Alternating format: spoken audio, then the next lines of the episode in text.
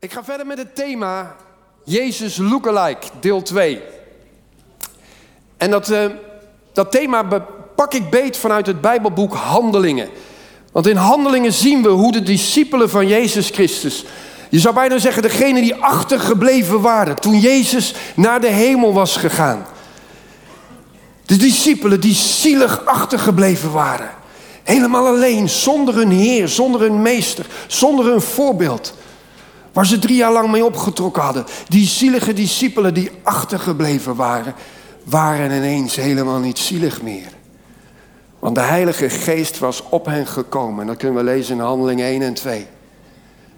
En ineens waren het discipelen van Jezus die in Antiochië voor het eerst christenen werden genoemd. Want ze zagen Christus in hen. Ze zagen dat dat niet alleen maar volgelingen in naam waren van Christen, Christus, maar ze, ze leken op Christus. Ze waren eigenlijk net zo gezalfd als dat Jezus gezalfd was. Ze herkenden dat, dat Jezus weliswaar naar de hemel was gegaan, maar ze zagen een vermenigvuldiging plaatsvinden op aarde in de gelovigen. Ze zagen tot hun verrassing dat Jezus, die alles is en die alles deed, dat hij weerspiegeld werd door de gelovigen. En dat mag spreken naar jou en mij vandaag. Want we zijn inmiddels 2000 jaar verder. En nog steeds geldt diezelfde waarheid. Dat wij op Christus mogen lijken. Amen. Dat wij geroepen zijn om in dezelfde zalving te bewegen als dat Jezus bewoog. Want hij heeft de geest van hem uitgestort op allen die geloof hechten aan wat hij heeft gedaan op het kruis van Golgotha. De Heilige Geest is komen wonen in jou en mij. Amen. Geef je dat vreugde? Geef je dat blijdschap? Verwondert je dat ook af en toe van wauw, God woont in mij, hoe kan dit toch bestaan? Ja, het kan vanwege Jezus Christus. En tegelijkertijd kunnen we dan zoveel leren van die discipelen van toen. Die, die begonnen te bewegen, die begonnen te handelen, die begonnen het evangelie handen en voeten te geven. En die hadden een voorbeeld van Jezus, maar meer dan nog, ze hadden nu een relatie met Jezus. Ze hadden de inwonende Jezus in hun leven. En ze voelden de kracht stromen en daardoor kwamen ze in beweging. En als we naar dat Bijbelboek Handelingen kijken, dan zien we eigenlijk in die discipelen dat ze zich gewoon precies gedragen naar de vier woorden die wij gebruiken in ons 4B-track. Ons onderwijsprogramma, ons trainingsprogramma, waarvan we zeggen: als je die vier B's hebt in je leven, als je zorgt dat die er zijn, dan is het in orde met jou. Dat is de schijf van vier: Believe, become, belong en build. Weet jullie nog? Believe. vijf jaar geleden zijn we daarmee begonnen. Believe gaat over het geloofsaspect. We geloven in wat Jezus heeft gedaan op Golgotha. Maar we geloven ook dat zijn waarheden ons vrijmaken in het hier en nu. En dat we vanuit die relatie met Hem geloof gaan oefenen in ons dagelijks leven. En de discipelen van toen deden dat. Jezus had hun de belofte gegeven, ik kom terug. Toen Jezus opging naar de hemel was daar een engel die zei, hij zal op dezelfde manier teruggaan. En ze pakten die waarheid niet als van oké, okay, nou gaan we afwachten totdat hij terugkomt. En we gaan bidden dat hij zo snel mogelijk terugkomt, zodat we ook bij hem zullen zijn. Nee, ze gingen Jezus uitleven. Ze gingen in geloof stappen. Ze gingen geloof handen en voeten geven in hun leven. Ze namen de tijd die ze hadden op deze aarde zeer serieus. Bicom spreekt over dat ze gingen groeien. Ze gingen groeien in onderwijs. Ze hadden al heel veel onderwijs gehad van Jezus, drie jaar lang. Maar dan zie je in handelingen staan dat ze voortdurend bij elkaar waren. Dat ze het woord van God lazen. Dat ze onderricht werden. Je ziet de Bijbel praten over leraren, over herders die inspreken in hun levens. En ze wilden groeien. Ze zijn hongerig naar meer. Dat was het kenmerk van de discipelen. Is dat ook jouw kenmerk? Dat je altijd hongerig bent naar meer. Dat je je wil verdiepen in het woord van God. Dat je het woord wil blijven lezen. Dat je niet bij alles zegt, oh dat ken ik al, dat ken ik al. Maar dat je zegt, Heer, wat wil u nieuw zeggen tegen mij vandaag? Dat was de houding van die, van die christenen in handelingen. Belong. Ze lieten vanaf het begin af aan zien, we horen bij elkaar. Ze bezochten elkaar aan huis. Ze ontmoetten elkaar met brood en wijn. Avondmaal vierden ze. Ze zochten elkaar op. En ze zorgden dat de gemeente groeide, want ze waren voortdurend bezig om het evangelie te brengen. En ze zorgden dat het huisgezin van God groter werd en groter werd. Ze hadden passie om datgene wat ze hadden ontvangen, om dat niet voor zichzelf te houden, maar om het uit te delen. Belong, ontmoeting, trouw waren ze elke dag bij elkaar. Hoe is dat bij jou? Is dat aspect van belong bij jou ook relevant, belangrijk? Kom je daarom ook in het huis van God? Kom je daarom om je broer en je zus te ontmoeten? Niet alleen maar om te luisteren naar de worship, of mee te doen en te luisteren naar de preek, maar om mee te doen en mee om te zien naar elkaar. Acht slaan op degene die hulp nodig heeft, die moed nodig heeft, die gebed nodig heeft. Maar ook te vieren met elkaar de goedheid van God. Maar ook te huilen met elkaar als de dingen tegenzitten. Dat is het aspect van belong. En je zag dat in die eerste gemeente. En beeld, ze waren bezig om het koninkrijk van God te bouwen.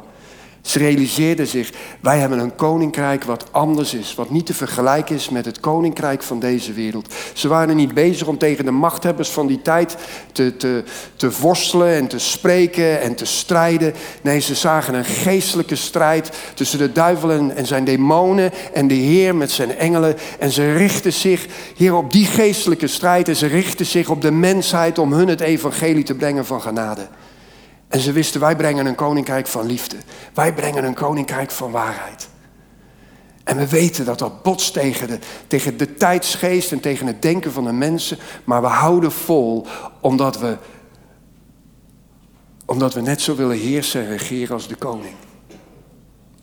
Believe, belong, become en beeld. En hoe Konden ze daarin bewegen? Wat was hun kenmerk daarin? Wat waren die eigenschappen die ze hadden? Dat zijn ook weer drie prachtige woorden. Intimiteit hadden ze met God, ze kenden hun identiteit en ze leefden vanuit autoriteit. En die drie woorden, die moeten ook resoneren in ons leven. Hey, weet je wie je bent?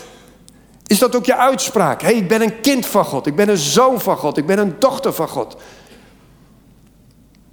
En laat je dat zondaarschap achter in dat doopbad.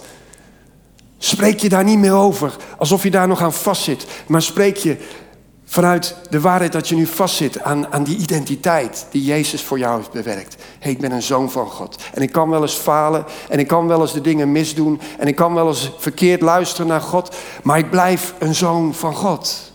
En daar haal ik mijn energie uit. Ze waren intiem met God. Ze baden. Ze hadden gebedstijd met God. Dat deden ze elke dag. Ze hadden zoiets, die tijd met God is belangrijker dan alles wat ik doe. Ze leefden vanuit die intimiteit. Dat is een kenmerk van een gelovige discipel van Jezus. En autoriteit. Ze stapten in dat geestelijke. Ze realiseerden zich dat wat Jezus deed, mag ik ook doen en ik zal het ook doen. En weet je, deze drie dingen worden voortdurend aangevochten. Die worden voortdurend aangevochten, ook in onze tijd. Maar ook in de tijd van handelingen. En sommigen willen terug naar handelingen. Hebben zoiets van, nou laten we handelingen pakken. Want dat is de ideale gemeente. We gaan gewoon handelingen doen. Maar als je handelingen wil doen, dan moet je ook de brieven doen. Want die horen bij elkaar. Handelingen en de brieven.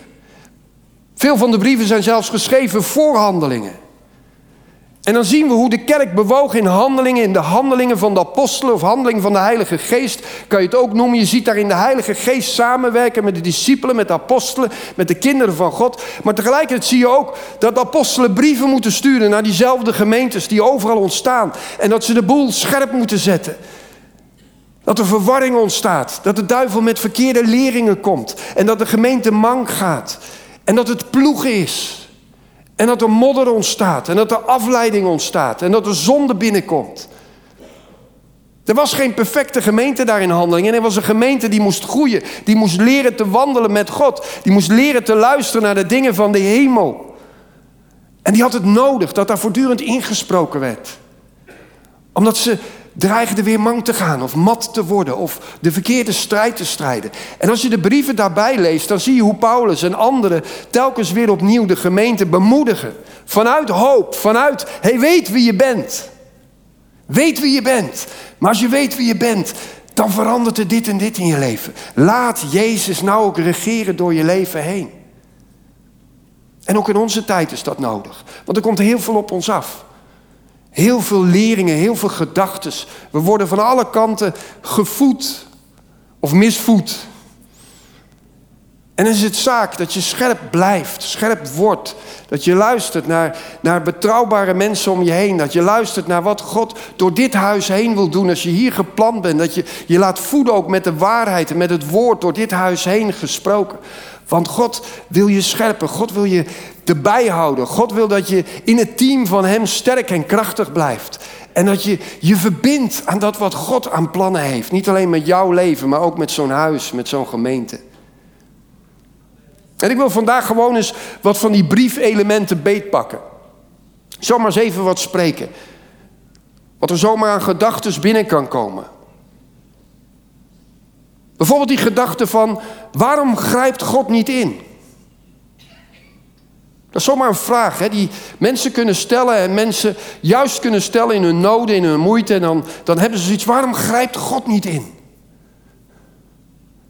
En misschien heb jij die vraag ook wel gehad, of heb je hem nu? Waarom grijpt God niet in?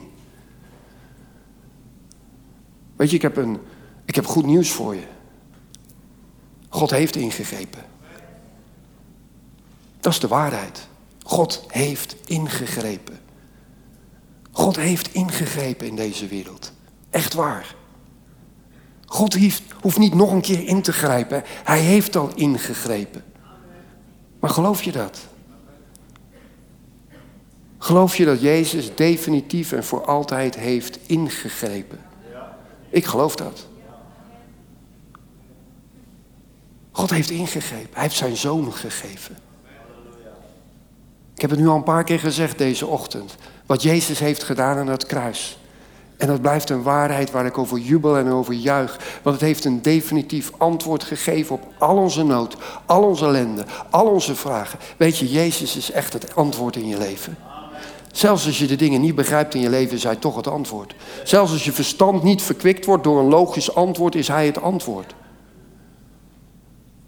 Ik heb ook naar antwoorden gezocht in mijn leven. En op sommige antwoorden gaf Jezus antwoord. Legde hij me gewoon uit wat er aan de hand was. Maar sommige crisismomenten sprak hij helemaal niet. Legde hij helemaal niks uit. Maar kwam hij met zijn tegenwoordigheid. En merkte ik dat mijn verstand helemaal niet meer de baas was, maar dat mijn geest de baas was. En toen zijn vrede in mijn geest begon neer te dalen, was mijn verstand ineens helemaal niet meer zo belangrijk. Maar ervoer ik zijn vrede, ervoer ik zijn aanraking, ervoer ik zijn liefde. En was de vraag ineens niet meer relevant. Dat is bijzonder, hè?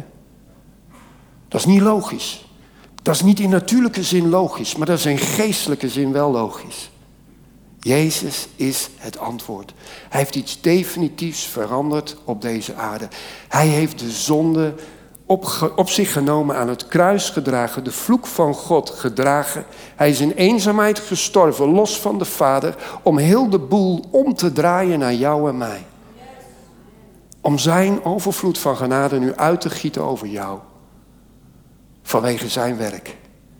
En het bijzondere is, het is vrijelijk beschikbaar voor ieder die gelooft.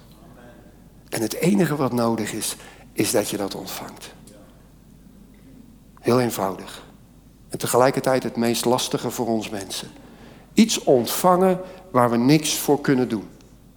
Iets groots ontvangen waar we niet voor kunnen betalen. Iets wat zo duur gekocht is door het bloed van Jezus, waar wij nooit een prijs tegenover kunnen stellen. We kunnen God alleen maar eren door nederig te zeggen: Heer, ik ontvang het uit uw handen. En dat is de grootste blijdschap die je God de Vader kan geven door te ontvangen wat Jezus heeft gedaan voor jou. Daarmee eer je Hem. Daarmee zegen je Hem. Daarmee laat je zien, het gaat niet om mij, maar het gaat om U.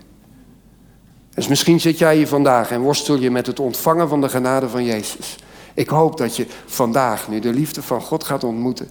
En dat je realiseert wat ben ik toch dom geweest om dit zo lang tegen te houden over mijn leven. Ik geef hem eer, ik doe hem recht door te gewoon ja te zeggen tegen zijn offer. Prijs zijn naam. Halleluja. Amen. En dus die vraag is eigenlijk geen correcte vraag. Het is belangrijk dat de kerk en de kerk in handelingen redeneerde daarvan uit. Die ging niet voortdurend zichzelf afvragen van waarom grijpt God niet in. Nee, ze waren voortdurend bezig. God heeft ingegrepen in zijn zoon en van daaruit gaan we nu handelen.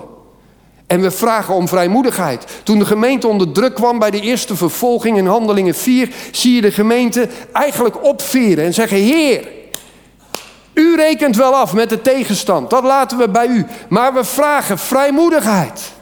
En werk met ons mee door wonderen te doen en tekenen in ons midden. Ze waren niet bezig met zichzelf, maar ze waren bezig met de dingen van God. Heer, geef ons vrijmoedigheid. Dat is een betere vraag. Niet waarom grijpt u niet in, maar Heer, geef ons vrijmoedigheid om uw woorden te leven. Sommigen zijn bezig met, we zitten nog in het nu en nog niet. We zitten in een tussentijd. Het is een lastige tijd. We zien nog niet alles van de Heer. We zien nog niet het koninkrijk helemaal baanbreken. We kunnen nog niet verwachten dat de wonderen van God volledig zichtbaar worden in ons midden.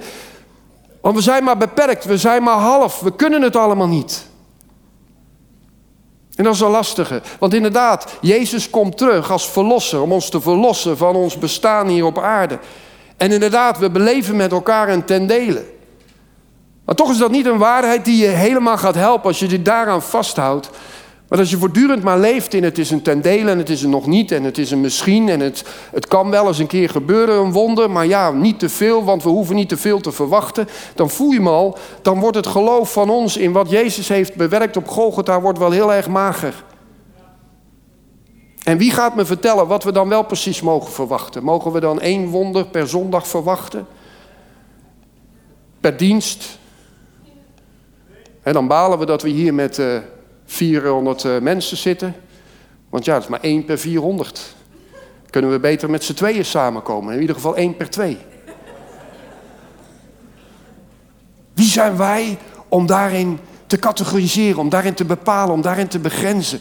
Wie zijn wij om te zeggen van oké, we leven in een tussentijd, dus we houden ons maar in en we hoeven niet te veel te verwachten. Nee, als je kijkt naar handelingen, dan zie je dat de discipelen daar niet mee bezig zijn van oh, we zitten in een tussentijd en Jezus komt terug. En ja, wie zijn wij nou? En, eh, en, en wat kan God nou met ons doen? En het zal vast niet helemaal volmaakt zijn, dus laten we hem allemaal maar niet te veel verwachten. Nee, je ziet ze juist in de verwachting van Jezus bewegen. Ze hebben Jezus gezien. Ze hebben gezien wat hij deed. Ze hebben gezien wat hij gesproken heeft. En ze zijn daar vol van. En ze gaan daarmee aan de gang. En hun teleurstellingen en hun dingen die niet lukken, die, die leggen ze bij de Heer. Want ze kennen de Heer en ze hebben relatie met Hem. En ze voeden zich vanuit de intimiteit met wie Jezus is voor hen.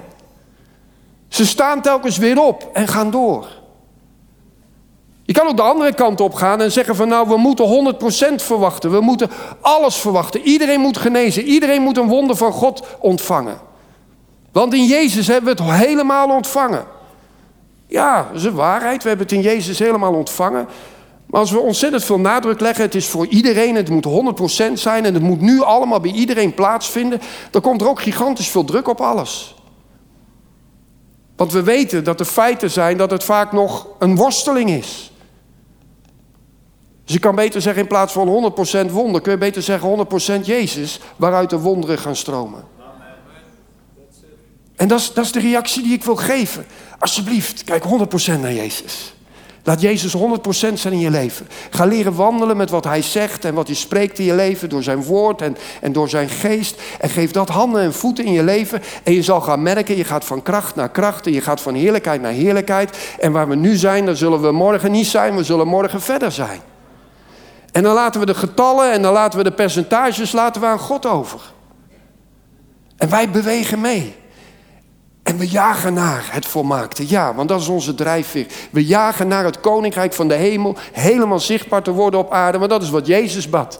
En wat u in de hemel doet, dat willen we hier ook op aarde zien. Dat is hun gebed. Dus onze opdracht is om dat te blijven bidden, om dat te blijven verwachten. En of we het nou wel of niet helemaal zien of nog niet zien, we verwachten het wel. Dat is een geloofshouding.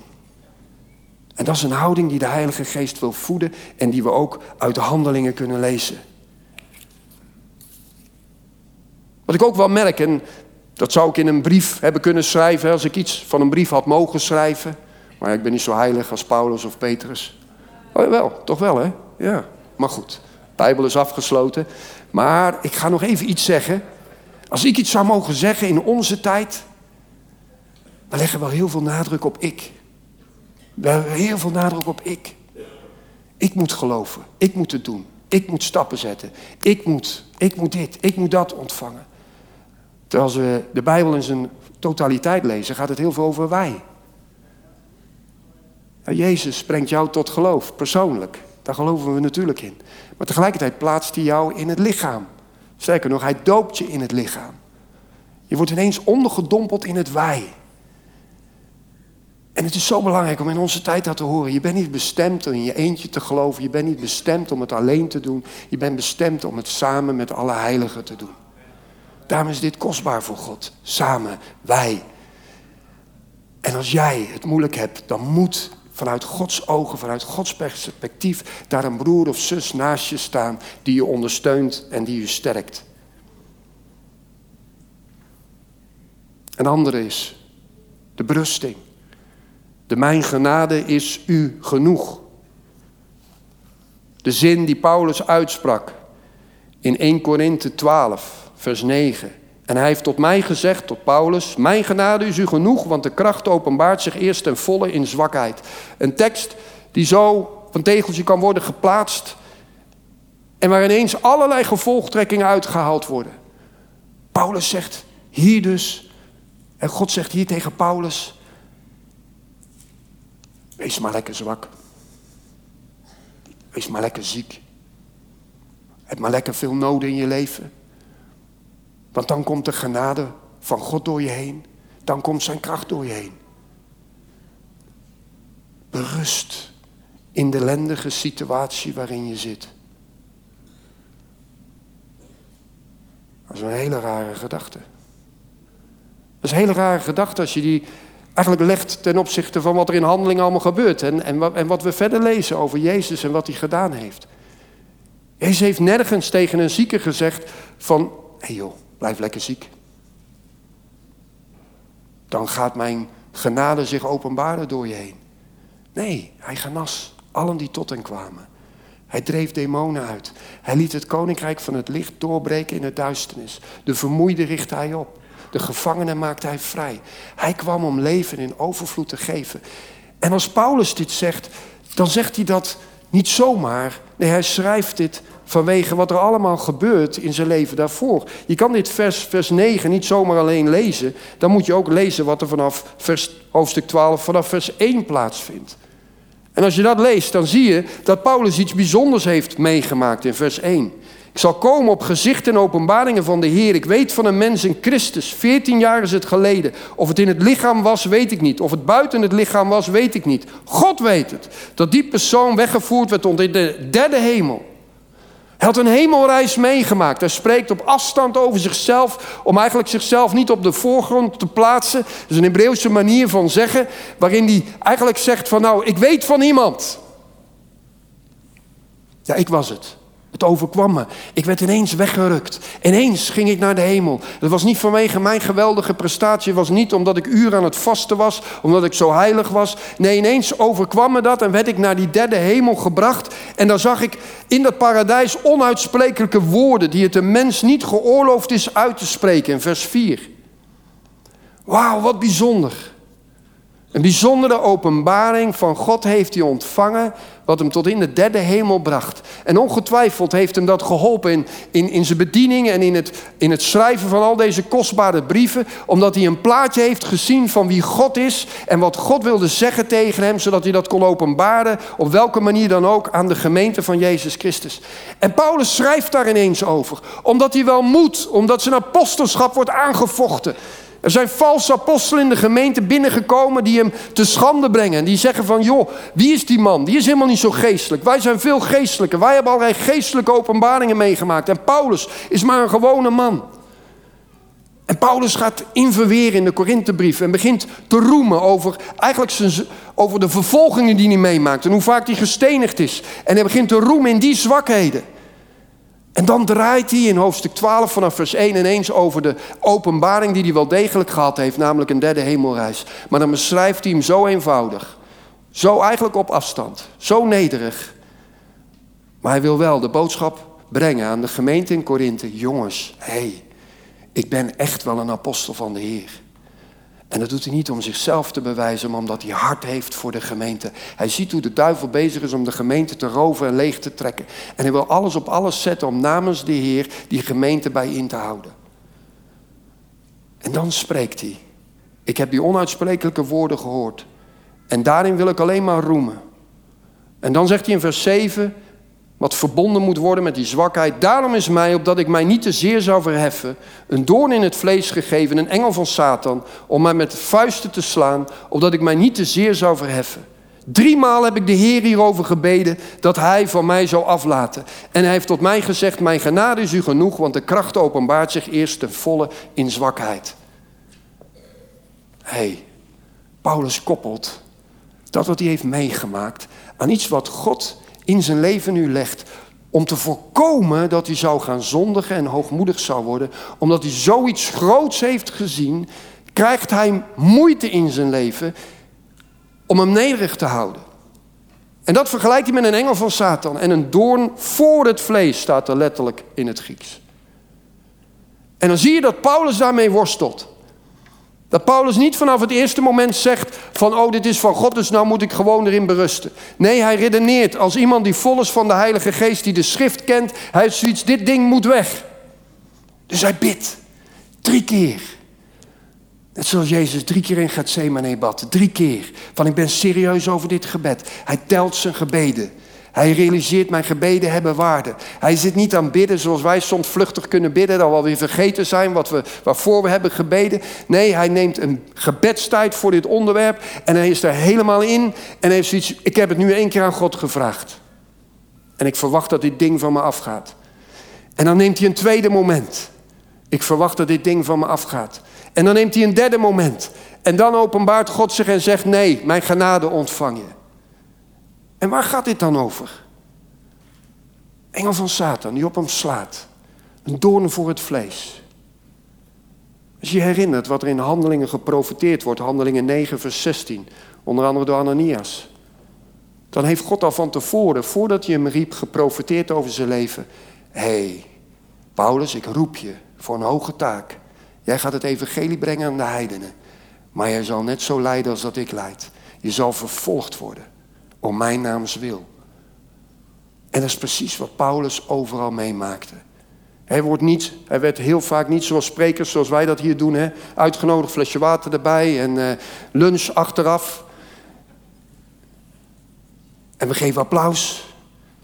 Nee, hij kwam in een situatie waarin hij sprak en met op dat moment begon al de vervolging. Er ontstond tweedeling. Mensen begonnen hem uit te joeën. Mensen begonnen met stenen te werpen. Mensen gooiden hem de stad uit. En telkens waar hij ergens kwam, was er altijd gedoe. Nou, lekker hoor, zo'n bediening.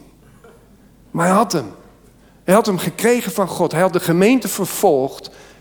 En God gaf hem nu een wereld die hem vervolgde. Maar die niet hem vervolgde, maar Jezus in hem vervolgde. En hij wilde daar los van.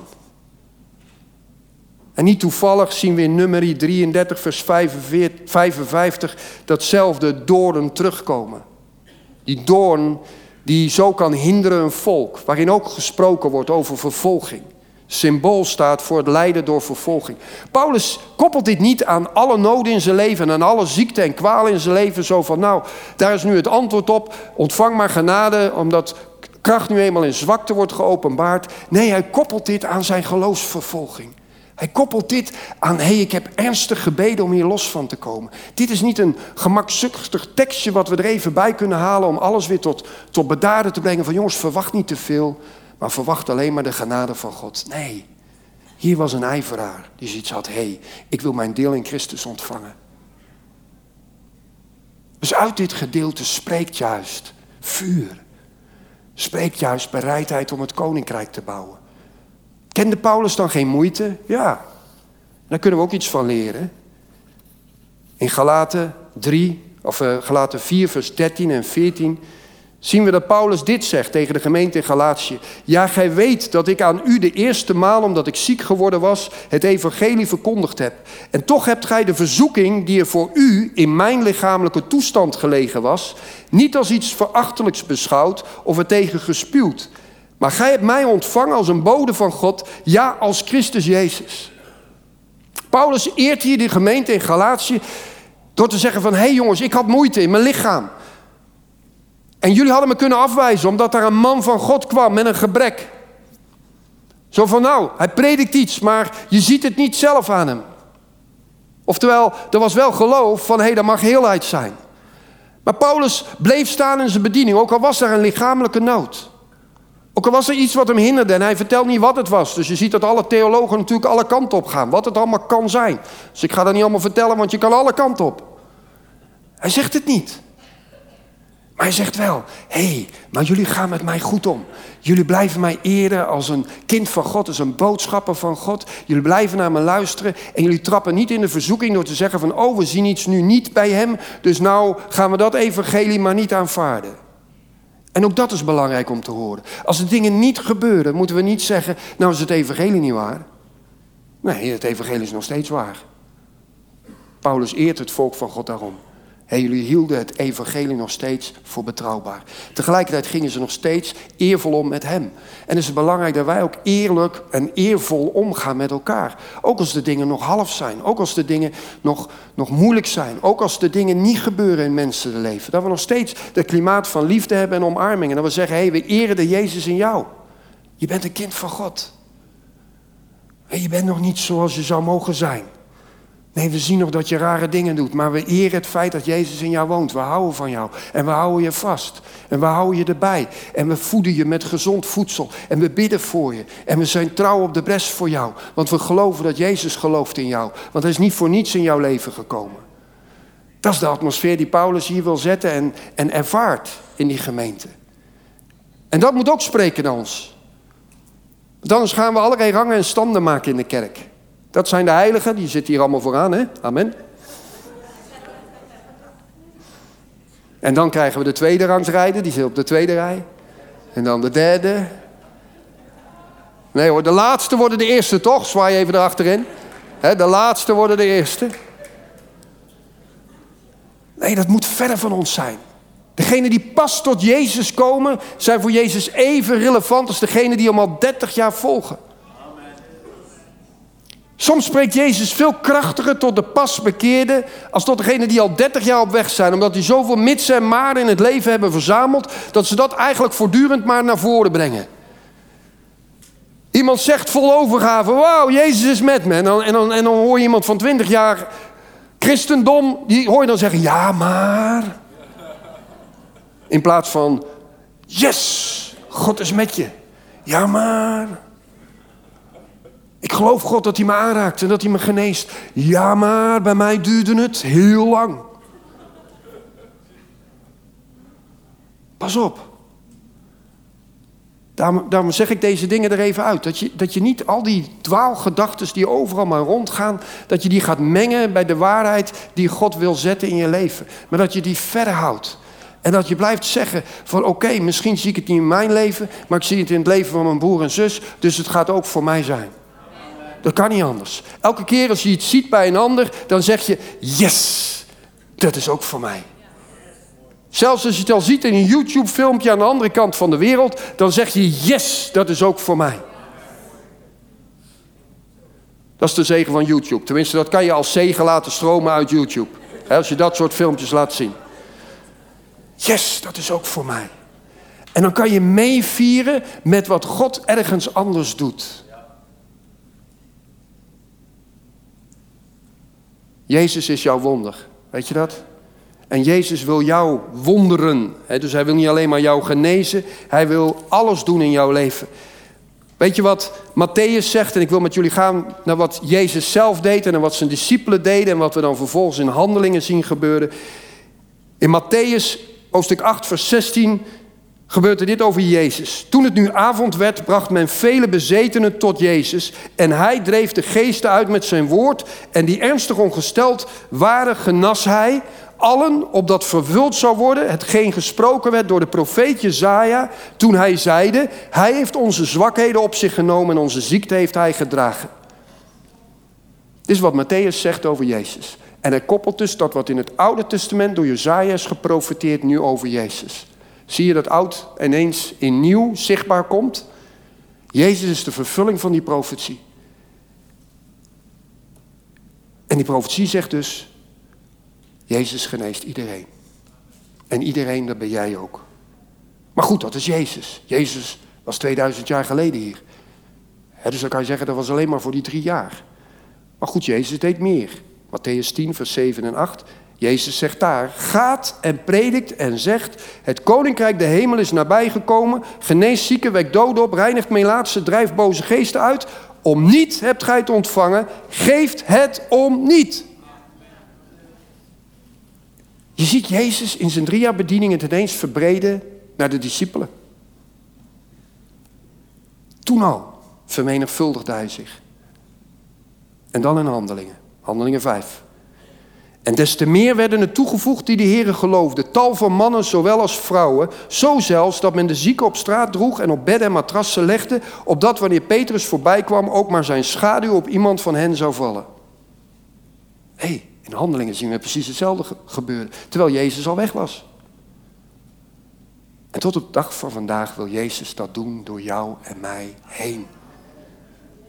En Jezus deed dat in een diepe afhankelijkheid van zijn vader. Zoals de discipelen vol waren van de geest, deden zij dat in een diepe afhankelijkheid van hun hemelse papa. Jezus zegt in Johannes 5, vers 19: De zoon kan niets doen van zichzelf, of hij moet het de vader zien doen. Want wat deze doet, dat doet de zoon evenzo. Daarom is die intimiteit in, die, in dat drievoudige snoer zo relevant. Jij en ik moeten starten telkens opnieuw de dag met Heer, ik wil u zien. Ik wil uw aangezicht zien. Ik wil uw stem horen. Ik wil uw vrede inademen. Ik wil uw waarheid horen. En dan zal je merken dat de Heilige Geest je gaat leiden. En er is een lijden waarin, een lijden met uh, een uh, korte ei, moet wel even goed zeggen. een lijden hè, waarin je niet eens in de gaten hebt dat je geleid wordt. Je moet je niet voorstellen dat bij Jezus dat hij bij alles zich afvroeg: Vader, moet ik nu naar links? En nu? Nu moet ik weer naar rechts. Oké, naar rechts. En dan moet ik naar Joal lopen? Nee, toch niet, niet Joal. Nee, Margreet. Oké. En wat moet ik nu doen met Margreet? Alsof Jezus de hele tijd zo bezig was met de Vader. Nee, hij kende het hart van de Vader. Hij wist dat God goed is. Hij weet wat, wat, wat de woorden van God zijn. Maar er waren voortdurend sleutelmomenten inderdaad van... hé, hey, hij moest naar Samaria gaan, ja. Hij moest ineens een andere keuze maken als dat logisch was. En toen hij de schade zag, hoefde hij echt niet na te denken van... nou, moet ik nu voor al die zieken bidden of niet bidden? Nee, want bewogenheid was in zijn leven voor alle mensen. Dus hij bad voor alle mensen. Je hoeft niet in elke seconde van de dag leiding te zoeken. Maar je zal merken dat de geest je leidt door te spreken en soms ook vanzelf.